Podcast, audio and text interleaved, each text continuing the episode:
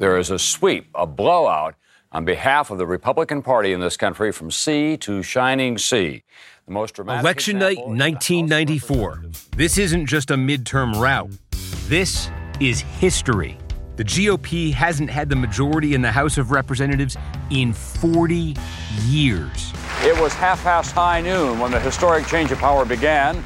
This was the Republicans' day, and the Democrats seemed to know their place from the president. What changed?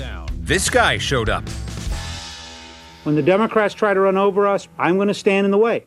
Newt Gingrich, the Georgia congressman who fought his way from anonymous backbencher to Speaker of the House there will be no compromise. So let me draw the distinction. Cooperation, yes. Compromise, no. It was just a matter of time before he was going to take over. He took the attitude that the only way that we're going to get back the majority is to burn the place down. What is ultimately at stake is literally the future of American civilization as it has existed for the last several hundred years. They called it the Republican Revolution.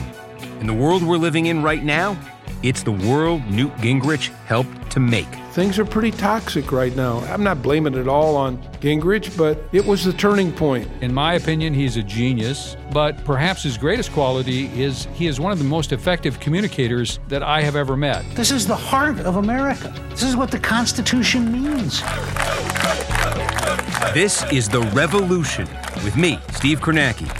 All episodes available Monday, October 31st. Follow or subscribe wherever you get your podcasts.